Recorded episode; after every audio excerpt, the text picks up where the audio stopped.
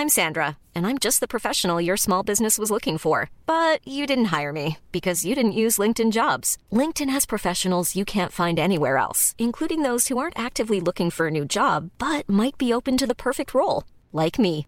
In a given month, over 70% of LinkedIn users don't visit other leading job sites. So if you're not looking on LinkedIn, you'll miss out on great candidates like Sandra. Start hiring professionals like a professional. Post your free job on linkedin.com/people today. Quality sleep is essential. That's why the Sleep Number Smart Bed is designed for your ever-evolving sleep needs. Need a bed that's firmer or softer on either side? Helps you sleep at a comfortable temperature? Sleep Number Smart Beds let you individualize your comfort so you sleep better together. JD Power ranks Sleep Number number 1 in customer satisfaction with mattresses purchased in-store. And now, save 50% on the Sleep Number limited edition Smart Bed for a limited time. For JD Power 2023 award information, visit jdpower.com/awards. Only at a Sleep Number store or sleepnumber.com.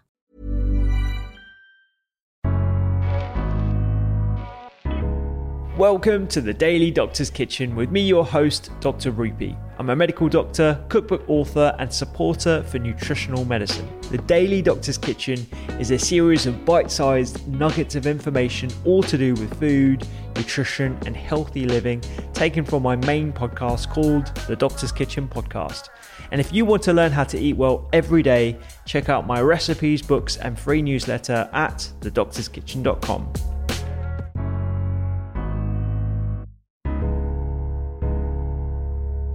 I want you to treat me like uh, you were 20 years ago, not knowing anything about the field, because a lot of people who listen to the podcast, we have a varied audience, right? So we have practitioners, we have doctors, but we also have a lot of um, the the public who are really interested in this field, but are really confused and conflicted because there's so many different mixed messages out there. So why don't we strip it right to the basics and talk about what a gene is?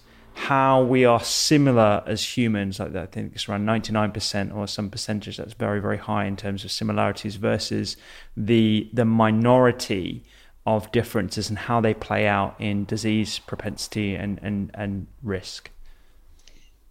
Okay, so like nutrigenomics 101. No problem. Yeah. Okay. All right. No, no problem. Right. So what are our genes? So, so let's go down to the basics. The basics mm. are that our DNA and our genes are really our blueprint. They are like this code that we have, that we all have inside us, that really determine how we exist in the world.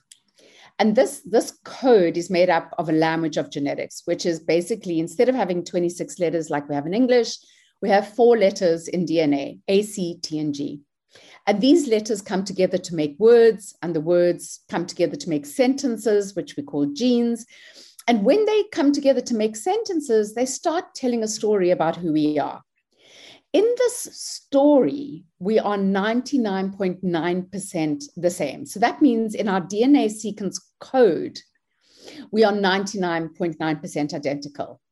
But what we're actually interested in is not the similarity, we're interested in that 0.1%, which means that a 0.1% in our DNA sequence, in our story of ourselves, we differ from each other.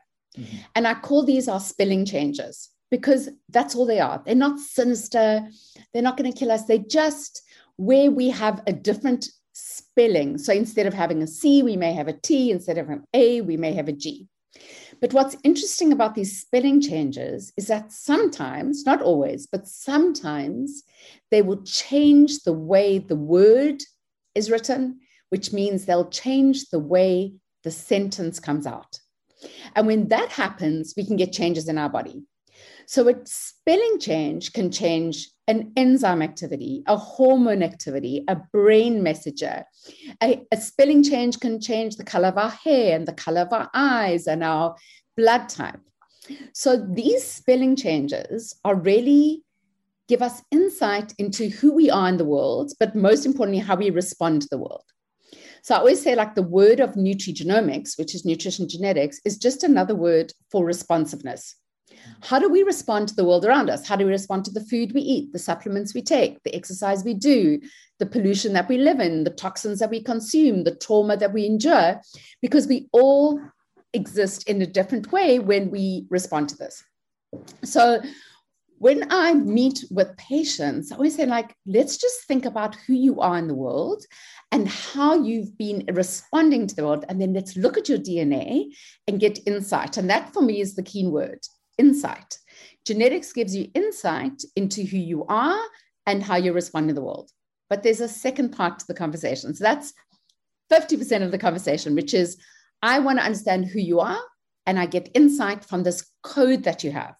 Now, the cool part of it is if I can understand who you are and I can understand what spelling changes you have that are making you different in the world, I can now make some really, really clever and personalized decisions around you to improve your health, to prevent disease, to manage disease, to help you lose weight, to help you train better.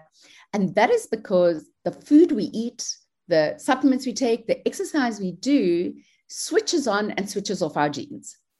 And this is a very fancy field of genetics called epigenetics, which is outside genetics, but actually it's just switching on and switching off genes. So on one side, our spelling changes determine who we are. I call that insight. And the second part I call action. What are the decisions we can make each and every minute of every day that are going to switch on the genes that are going to drive your health and switch off the genes that might be harming your health?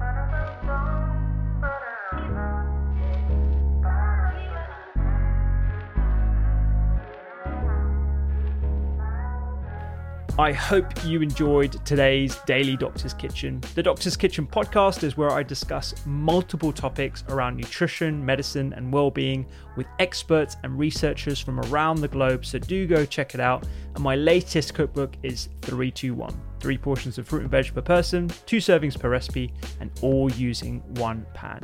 Find me on social media at doctors underscore kitchen and sign up for recipes every week at thedoctorskitchen.com. I'm Dr. Rupy. Have a beautiful day.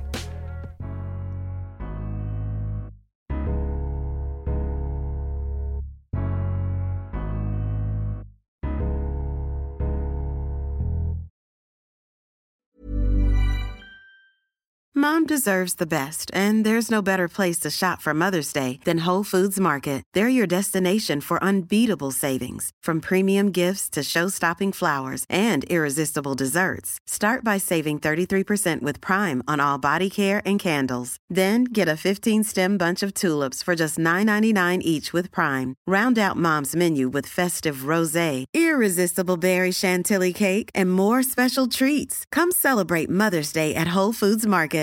Even when we're on a budget, we still deserve nice things. Quince is a place to scoop up stunning high-end goods for 50 to 80% less than similar brands. They have buttery soft cashmere sweaters starting at $50, luxurious Italian leather bags, and so much more. Plus, Quince only works with factories that use safe, ethical, and responsible manufacturing. Get the high-end goods you'll love without the high price tag with Quince. Go to quince.com/style for free shipping and 365-day returns.